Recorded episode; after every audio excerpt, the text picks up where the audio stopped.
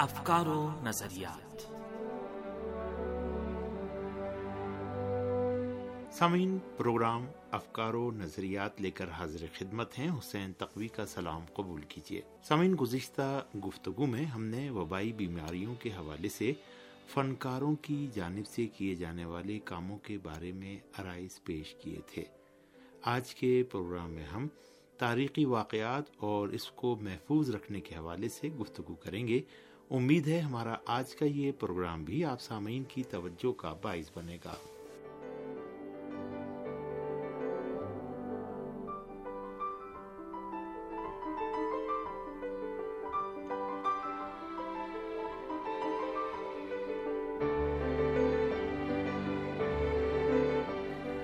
سامعین، آج کے معاشرے میں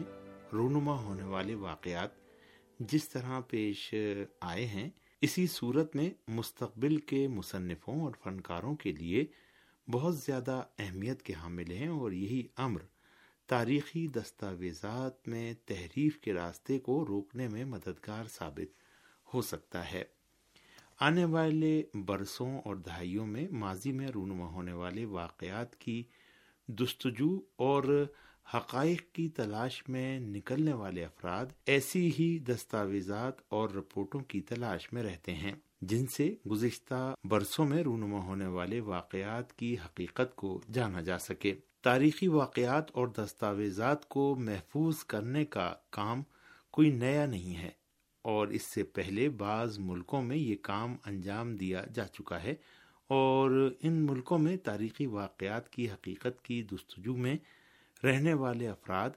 یہ جانتے ہیں کہ ان کے ملکوں میں دو سو سال قبل ٹیکس کی وصولی اور آبادی کا تناسب حقیقی دستاویزات کی بنیاد پر کتنا رہا ہے۔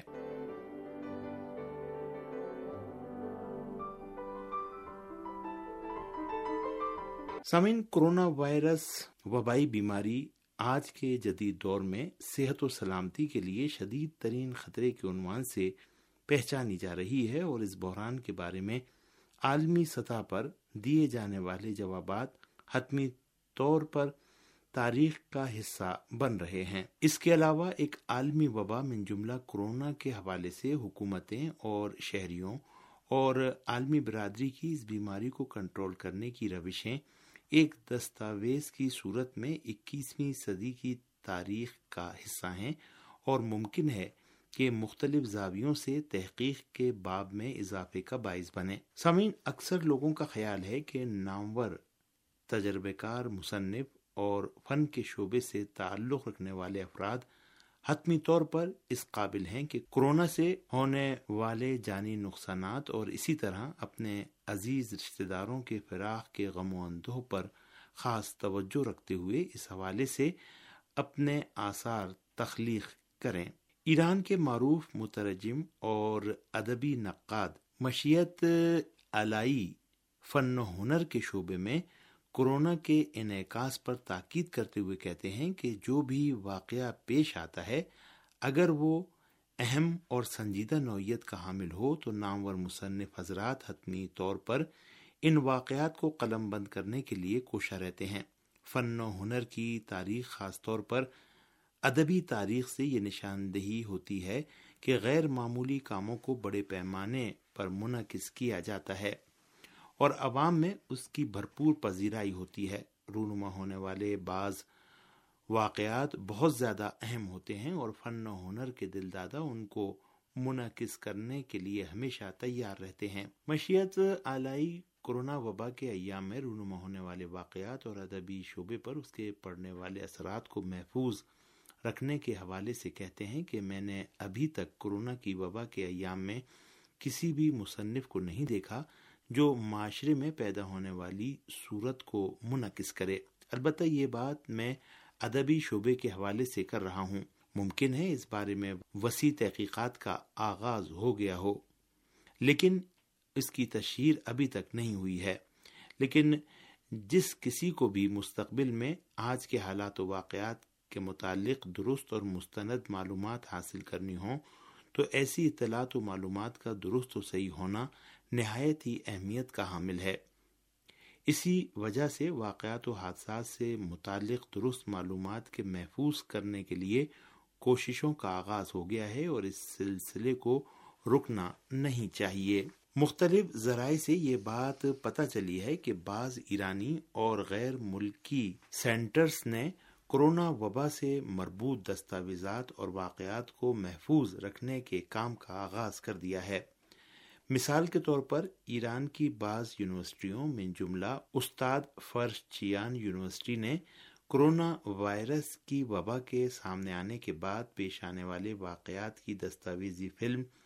بنانے کے مقصد سے رونما ہونے والے واقعات کو قلم بند کرنے کا آغاز کر دیا ہے۔ یہ مرکز معاشرے میں کرونا وبا کے پڑنے والے اثرات کے حوالے سے دستاویزات اور اس شعبے میں کام کرنے والے ڈاکٹرز اور طبی عملے اور رضاکار فورس بسیج کے کارکنوں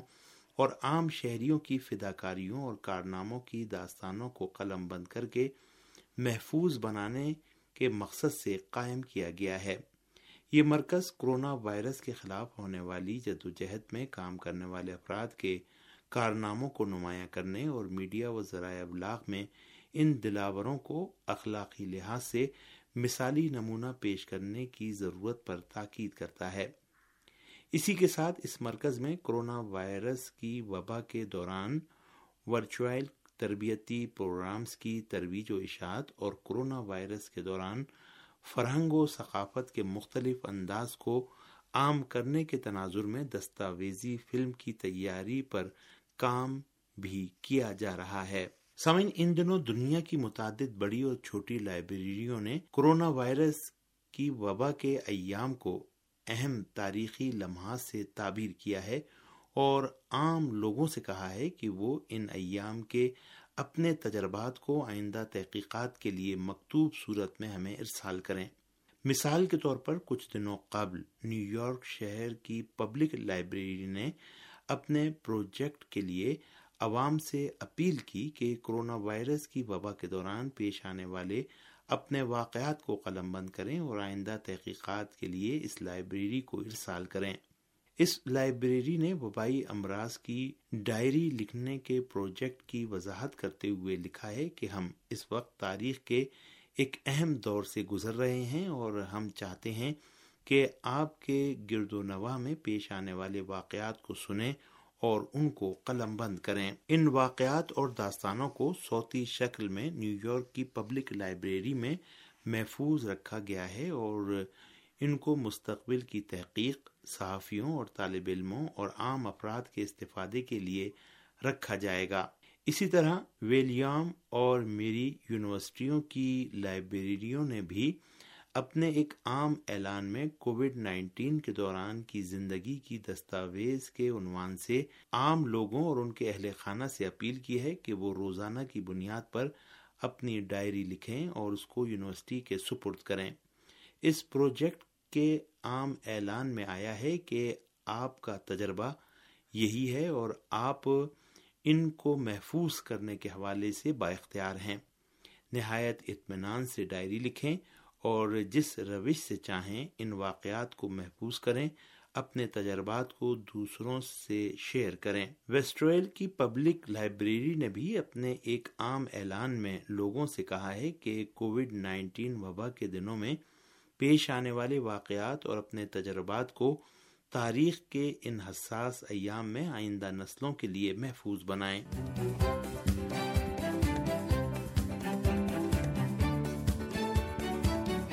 سامعین، حال ہی میں ایران کی نیشنل لائبریری اور بین الاقوامی دستاویزات کے ادارے کے مشیر ڈاکٹر صالح زمانی نے یونیسکو اور بعض دستاویزی ورثے کے تحفظ سے مربوط تنظیموں کی جانب سے ایک نئے بیانی کے شائع ہونے کی خبر دی ہے اور سب سے اپیل کی ہے کہ ان پروجیکٹس میں شرکت کریں۔ اس بیانیے کے اصل متن میں ملکوں کے درمیان زیادہ سے زیادہ باہمی یکجہتی اور مشترکہ اقدامات اور اطلاعات کے تبادلے اور کرونا وائرس سے مربوط دستاویزات کو ڈیجیٹل کرنے کے لیے اقدامات انجام دینے پر تاکید کی گئی ہے۔ اس بیانیے پر تحقیقاتی اور ثقافتی املاک کے تحفظ کے عالمی ادارے I C C R O M اور ویڈیو اور آڈیو آرکائیو ایسوسی ایشن کی کوارڈینیٹنگ کونسل نے دستخط کیے ہیں اور اس میں آیا ہے کہ صحت کے اس عالمی بحران نے واقعات کو محفوظ بنانے کا مناسب موقع فراہم کیا ہے تاکہ اس کے ذریعے دستاویزی فلمز تیار کرنے والوں کی حوصلہ افزائی کی جائے اور آڈیو ویڈیو کے شعبے میں کام کرنے والوں کے پروجیکٹس میں ان کی مدد کی جا سکے۔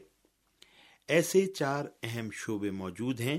جس میں یونیسکو نے اپنے رکن ملکوں اور کووڈ نائنٹین سے مقابلہ کرنے والے اداروں سے درخواست کی ہے کہ مستقبل میں وبائی بیماریوں کے حوالے سے جواب دہ ہونے کے لیے تیار رہیں۔ پہلے مرحلے میں دستاویزی ورثے کے تحفظ اور اس کے حصول میں قومی و بین الاقوامی تعاون کی تقویت کی ضرورت ہے۔ دوسرے مرحلے میں رکن ممالک دستاویزی ورثے کے تحفظ اور